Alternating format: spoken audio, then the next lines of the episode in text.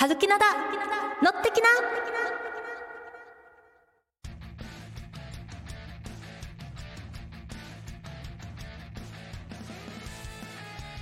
ミュージックゼロチャンネルをお聞きの皆さん、こんにちは。はるきなです。この番組は役者をやっている私、はるきなが、この場所からさらに芸能の波に乗っていくと意気込みつつ、好きなことや気になることをみんなと一緒にお話し、ハッピーな時間を一緒に過ごそうという番組です。はい。2024年1月16日配信分です。皆さん、お正月気分はもう抜けた頃なんじゃないでしょうか。通常営業やだな仕事したくないななんてね、そんな風に思うんじゃないかなと想像しながら今ね、この収録を撮っております。ちょうどね、さっきの1回目とこの2回目を撮る間のお話、休憩中にディレクターさんとも話してたんですけど、まあそんな時期だね。福袋は買ったことある？ないよ？とかね。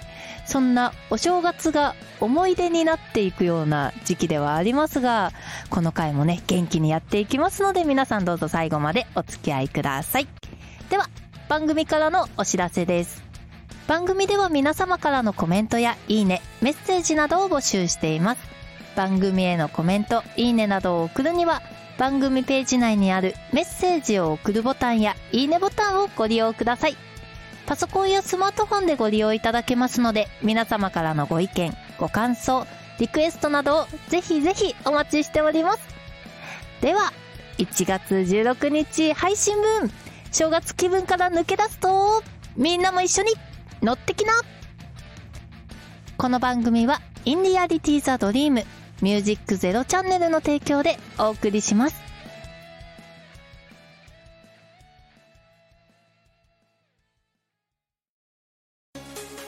ミュージックゼロチャンネルオーディション2024開催決定インターネットメディアコンテンツ配信サイトミュージックゼロチャンネル2024年度新番組 DJ パーソナリティ大募集。次戦他戦は問いません。経験不問。皆様からのご応募お待ちしております。エントリー方法など詳しくはホームページで。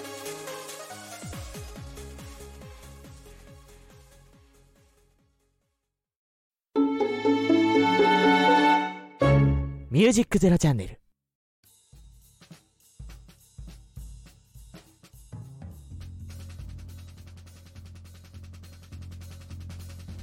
ハルキングこのコーナーはある時は事実に基づいてまたある時は私ハルキナの独断と偏見により決定した様々なランキングベスト3をお届けするコーナーです。さて2024年1回目のハルキングです。今月は何かと言いますとテーマはお餅です。皆さんお正月お餅食べましたか？私結構ねお餅好きなんですけどなかなかね今まで食べる機会がなかった。そして切り餅を買ったとしても余らせるっていうことが多かったんですよ。そんなところにまつわるランキングを今日は持ってきました。がその前にリスナーの皆さんってあの飾り餅とかお家に飾ります？鏡餅とかね。いろんな飾りがついたお餅なんですけど実家にいた頃はあの毎年鏡餅をうちは飾っておりました。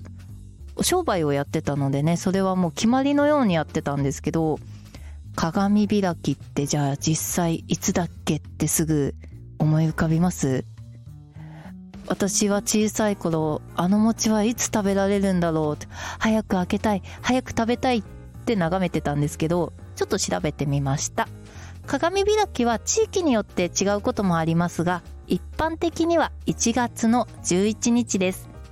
鏡開きとはお正月の間に年神様のよりしろとして飾っておいた鏡餅を下げて食べる儀式のことです。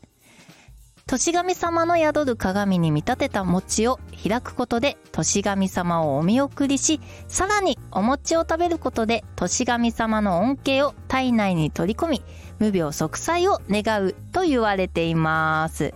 もともと武士の武家から始まった行事なので、切腹を連想させるための包丁や刃物で切る行為は禁止とされています。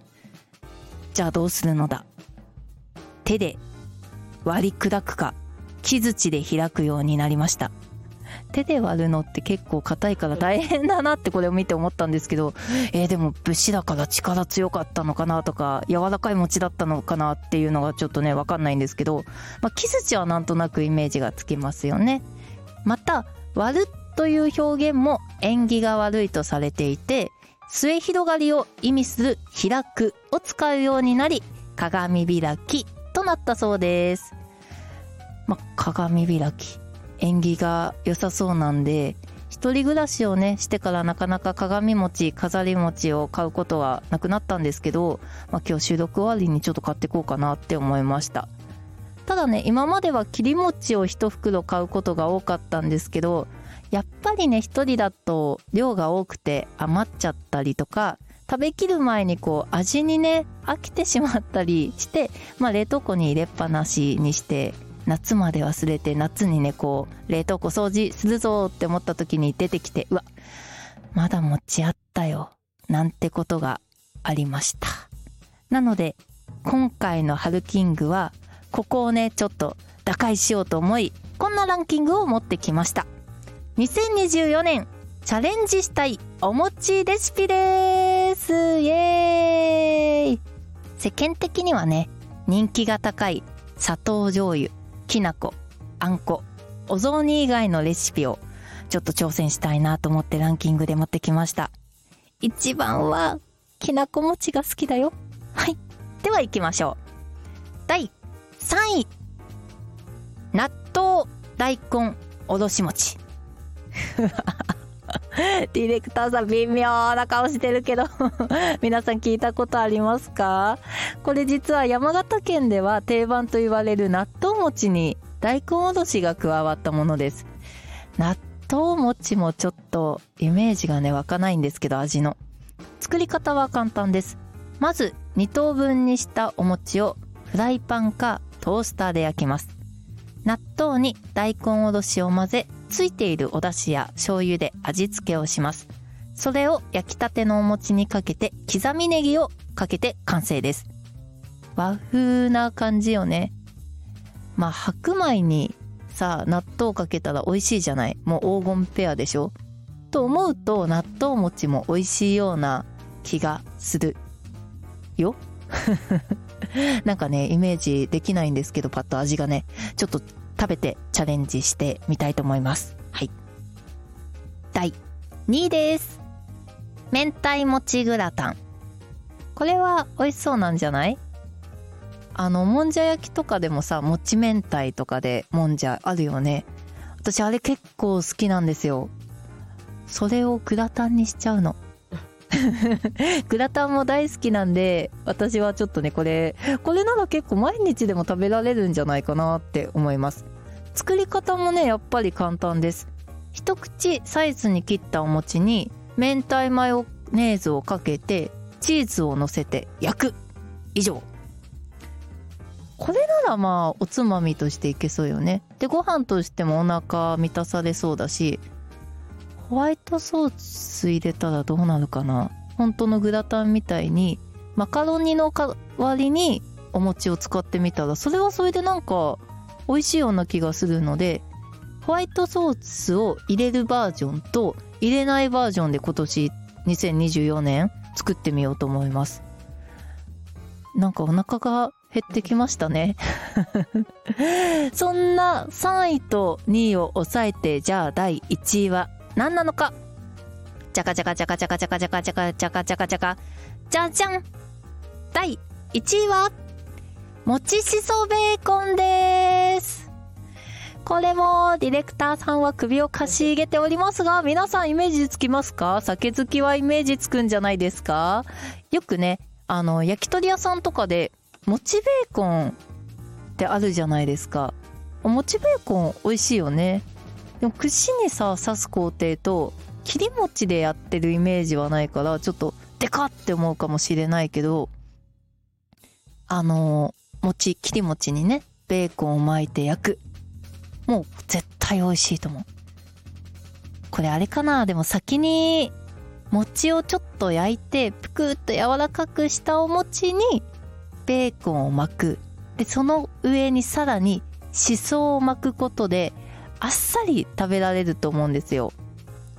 これはもうお酒が進むやつでしょ？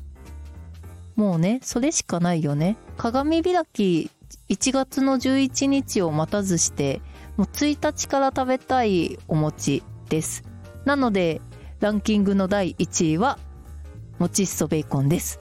はい。皆さんもねこの3つのレシピ試してみてください。そしてね実はうちではこんな食べ方してるよとかこういうのが美味しいよとかね鉄板のきなこ餅だけど実はこの調味料を混ぜると美味しくなるよみたいな情報があったらねぜひ教えてほしいです。私の X でもいいですしできることならこの番組宛てのメッセージに送ってもらえると嬉しいです。そしたらすごいいっぱい集まったらあれじゃないですか？次回の2月頭のここだけの話は餅の話になりますね。ここだけの話。美味しい餅談義。2ヶ月にわたって餅談義。したいと思います。皆さんメッセージお待ちしております。以上ハルキングのコーナーでした。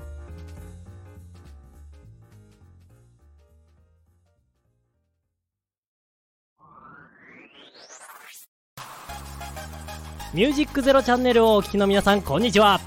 北山聡です。北山聡のトンボのメガネは色メガネ。この番組はトンボことナレーターの北山聡が妄想を披露したり自らの偏った感性で気になるものを紹介したりする番組です。まさかのラジオなのにロケに行く。このロケ一体伝わるのかどうかその微妙な感じが逆に癖になるかもしれません。ぜひぜひ聞いてみてください。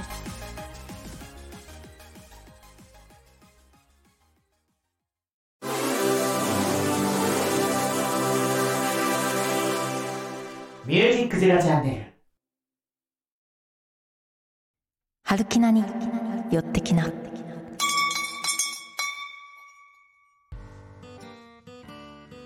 いらっしゃいませ。ここは飲みどころ春きな今宵の飲んでもらいたいお酒とそのお酒に合った作品などをおつまみとして紹介しリスナーの皆様をおもてなしいたします。今宵も春きなに寄ってきな。はい。皆様新年明けましたわね。2024年もどうぞよろしくお願いします。去年は2人ほどお客様が実際に来ていただきましたわね。2組。正しくは3人ね。営業続かないわよこんなにお客様が少なかったら。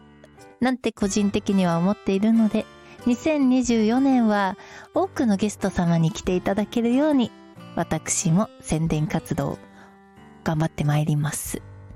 では改めまして1月16日配信分皆様におすすめするお酒をご紹介します。今回はですね特定のお酒ではなくおみきを紹介します。1月なのでね。前半コーナーでは鏡開きの紹介をしてこの回ではおみきの紹介をして私まだまだお正月気分が抜けてませんの。ずっと休みでありたい。でも仕事は欲しいという2つの感情が心の中で戦っています。ではおみき。皆様聞いたことありますか？お家に神棚があるところやあと日本酒がね好きだという方は聞いたことがあるかもしれません。おみきとは神様にお供えする日本酒を意味し漢字でねお手洗いの例え方悪いねこれね。あのなんて言えばいいのこれ。お手洗いのしか今浮かばないんですけど。ごごめんなさいのごとか？ね。あと神様の神とお酒でおみきと読みます今のでちょっと私今日帰りに財布とか忘れる天罰下るんじゃないかしら心配稲作文化を中心に発展してきた日本において神様の恵みである米と澄んだ水から作る日本酒はお供えするものの中でも最上級とされています。いただく前に一泊拍手をね、し、3度に分けてゆっくりといただくようにしましょう。そんなことがあるなんて私知らなかったわ。昔、神事や祭礼など特別な日には神様に献上する神仙の一つとして日本酒をお供えする習慣がありました。神様に供えられたお酒には神霊が宿るとされ、祭礼の後にお下がりとして振る舞われることでご利益があると言われています。ちなみに同じ漢字でもお供えする前のお酒をご神酒、振る舞われるお酒をおみきと言います。これはね、一説がある、あるので、他にも説があるかもしれないわ。同じ漢字でも読み方が変わるってちょっと不思議よね。改めておみきの飲む作法をお伝えします。難しくはありません。いただく前に一泊する。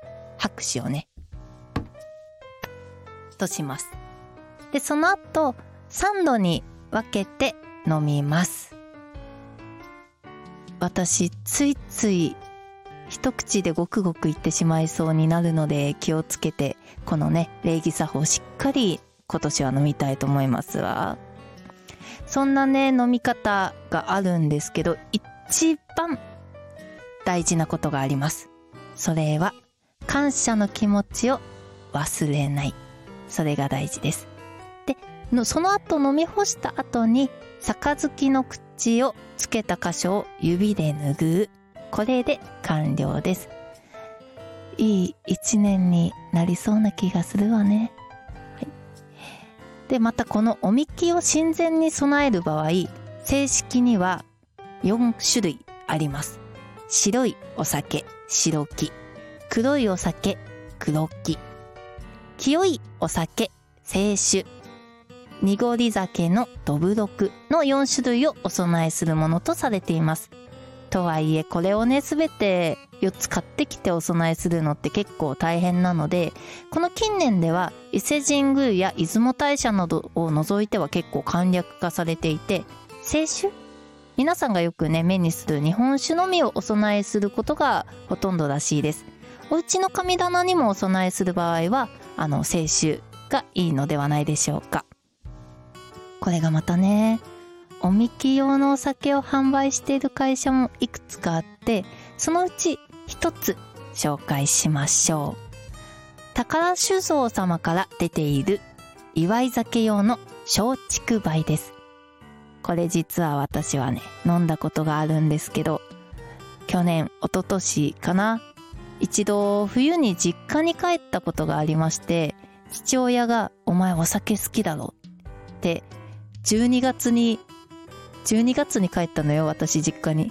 12月の頭にくれたのがこの高田酒造様から出ているこの松竹梅の祝い酒でございました。この中ね、なんかすっごいご利益ありそうって思うことが一つあって、金粉が入ってるんですよ。金箔。もうそれがね、キラキラ輝いて、杯にね、入れて飲み干す。これがね、本当に美味しかったし、なんかもういいことありそうと思ったんだけど、これ見るとやっぱ1月に飲まなきゃダメだったのね。まあ12月に帰ってさ、ってことはそれ、その年の、まあ12月から1月に備えてたお酒でしょ？それをその年の12月に飲んだのよ。遅かったね。まあしょうがない。なかなかね、実家に帰らなかった私も悪いんだけど、まあそれで嬉しかったことがあって、私がまあ夏ぐらいかな、まあ今年の冬は一回帰りたいなってずっと言ってて帰らずいるんですよ。で、その時はたまたまその父が倒れて、退院して、ちょっとコロナとかも落ち着いたんで帰りますって言って帰ってそのお酒をくれたんで、まあね、娘が酒が好きだろうって言ってね、その酒を大事に取っといてくれた父親にね、まず感謝してその酒を飲みたいなと思います。飲みました。はい。お酒ね。美味しいわね。これ、お酒の話でね、このコーナー終わるわけじゃないわよ。そんなね、父親のエピソードで無駄に長くなっちゃったんだけど、おつまみを皆様にご紹介します皆様に今回ご紹介するおつまみは漫画アニメ唐突にエジプト神という作品です知っている方いらっしゃいますか？日本の神様のアニメではなく今回はエジプトの神様のお話を持ってきました。唐突にエジプト神とはゆかさんによるエジプト神話の神様を題材としたキャラクターです。丸みのある二頭身蝶の姿のエジプトの神々たちが織りなす可愛くてゆるい世界観のお話なんですけどこれキャラクターものだったんですが人気が出てグッズができたりアニメや書籍が販売されるようになりました。主人公はアヌビス様です。審判の神と言われています。ミイラを作るのが趣味です。もう本当にいろんなねエジプト神の勉強にもなるアニメなんですけど知恵の神のトトさんとかあと猫の姿をした女神マイペースで秋っぽいバステト様って本当にねエジプトでいる神様たちが可愛らしいフォルムで登場するんですがその中で一つ私が一番好きな神様を最後にご紹介します。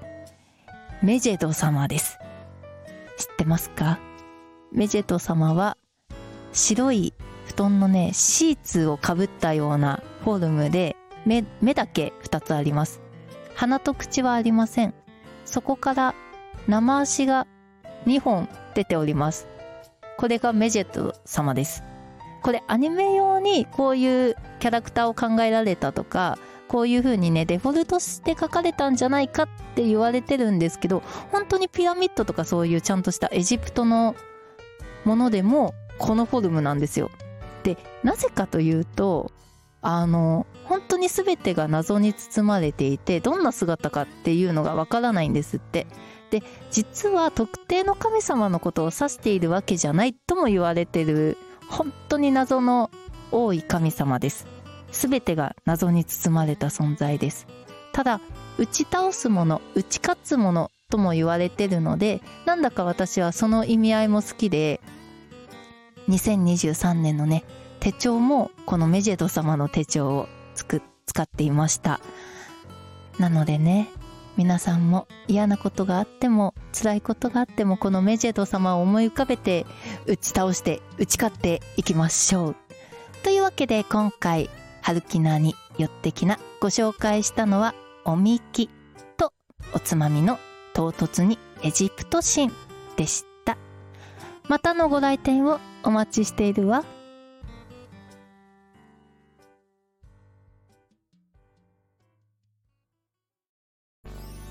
ミュージックゼロチャンネルをお聞きの皆さんこんにちは。エンライトメントの矢田部万里です。エンライトメントの高林です。僕たちがやってる番組はエンライトメントの魅力物ラディオ。僕たちはミュージシャンなのでオリジナル曲を自分らの番組でじゃんじゃん流してるんで皆さん聞いてください、この番組はリスナー参加型のトークスタイル番組なので皆様からのメールもどしどしお待ちしております、えー給食の時間放送部の人じゃんじゃん流しちゃってください。いい いねいね。お願いします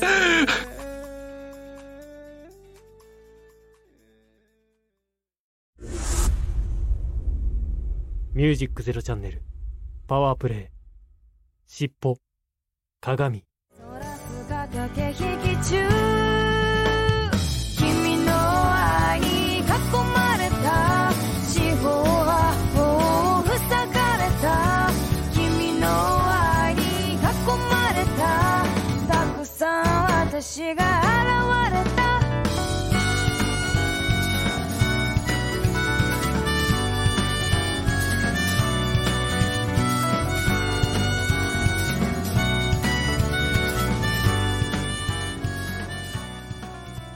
ミュージックゼロチャンネルパワープレイ尻尾鏡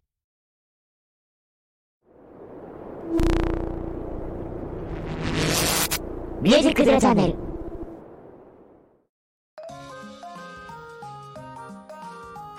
お届けしてきました。春きなだ乗ってきな。1月16日分の放送でした。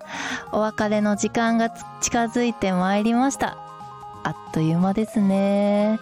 なんかこうやって収録をね、撮ってる間もすごい、あ、もうこんな時間かと、あ、もう2本撮っちゃったんだって思うんですけど、2023年もすごい早かったなって思うんです、改めて。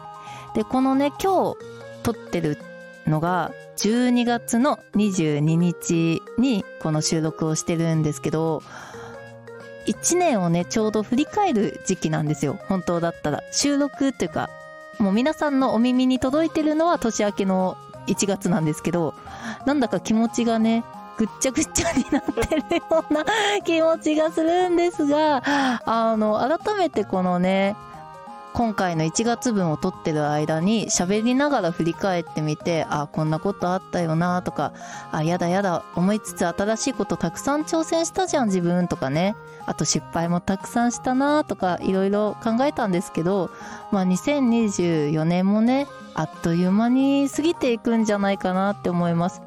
で、なんで去年改めて去年というかねこの2023年新しいことに挑戦したのかなって考えたら2024年より良い年にするために始めたことをよりね着実にこう重ねて高みを目指すためだったなっていうのをこの12月収録1月配信分で思ったのでこれからさらにね私もまた気を引き締めて今回は大丈夫だった。乗っていきたいと思います。先に番組からのお知らせをお伝えします。番組では皆様からのコメントやいいね、メッセージなどを募集しています。番組へのコメント、いいねなどを送るには、番組ページ内にあるメッセージを送るボタンやいいねボタンをご利用ください。パソコンやスマートフォンでご利用いただけますので、皆様からのご意見、ご感想、リクエストなどをぜひお待ちしております。続いて番組公式 X アカウントの紹介です。ミュージックゼロチャンネルではリスナーの皆様からのフォローやリプライも同時に大募集しています。番組のアカウント ID は m アンダーバー z アンダーバー chanel です。X 内でも検索していただけると出るかと思います。どしどしフォローをお待ちしております。そして私も X をやっております。ひらがなで春きな、句読点の丸をつけて、春きなで検索しております。検索しております？検索してください。私すごいエゴサしてる人間みたくなっちゃったんですけど、あの皆さんがね、検索してフォローしていただけますようどうぞよろしくお願いいたします。そして、よくサボっちゃうんですけど、インスタグラムとノートもやっております。更新頻度比較的ね悪いので、2024年高みを目指してたくさん更新できるようお写真やね、文章、ブログを書いていきますので、そちらの方もチェックしてください。そして1日配信でも少しお伝えしたんですけども、新しいアプリ、パルムという配信アプリを、えー登録しました。今ね、この段階で100人フォロワー様を目指して頑張ってるんですけど、16日配信の時にはすでに多分おそらく100人は超えてるんじゃないかなと思います。なので次の目標をここでは掲げたいと思います。フォロワー様300人を目指します。これね、200にしよっかな、300にしよっかなってちょっと迷ったんですけど、これ200だとなんか自分にね、ひよってる感があって、まあ、300目指して着地250とかね、280人になってたらいいなっていうね、この放送で言って、またね、こいつは甘いなっていう種をまいてですね、実際には300超えてることを目標に頑張りたいと思います。で、もし超えてたら500人を目指して頑張りたいと思いますので、皆さんパルムの方もぜひ、えーフォローしていただきますようお願いします。そして、ミュージックゼロチャンネル、春木なだのってきなのリアル視聴会も設けております。X で随時告知しておりますので、お時間合う方はぜひ一緒に私と、えー、春木なだのってきなを聞いて、ハッシュタグ、春木なだのってきな、ひらがなで春木なだのってきな。と感想をつぶやいていただけますと嬉しいです。一緒にこの番組を盛り上げていきましょう。おー。という長々としたお知らせでございました。では、改めまして2024年1月配信2本分終わりました。皆さん今年もどうぞよろしくお願いします。この後もどんどん乗ってくぞ。お届けしたのは春樹菜でしたこの番組は In Reality the Dream Music Zero チャンネルの提供でお送りしました。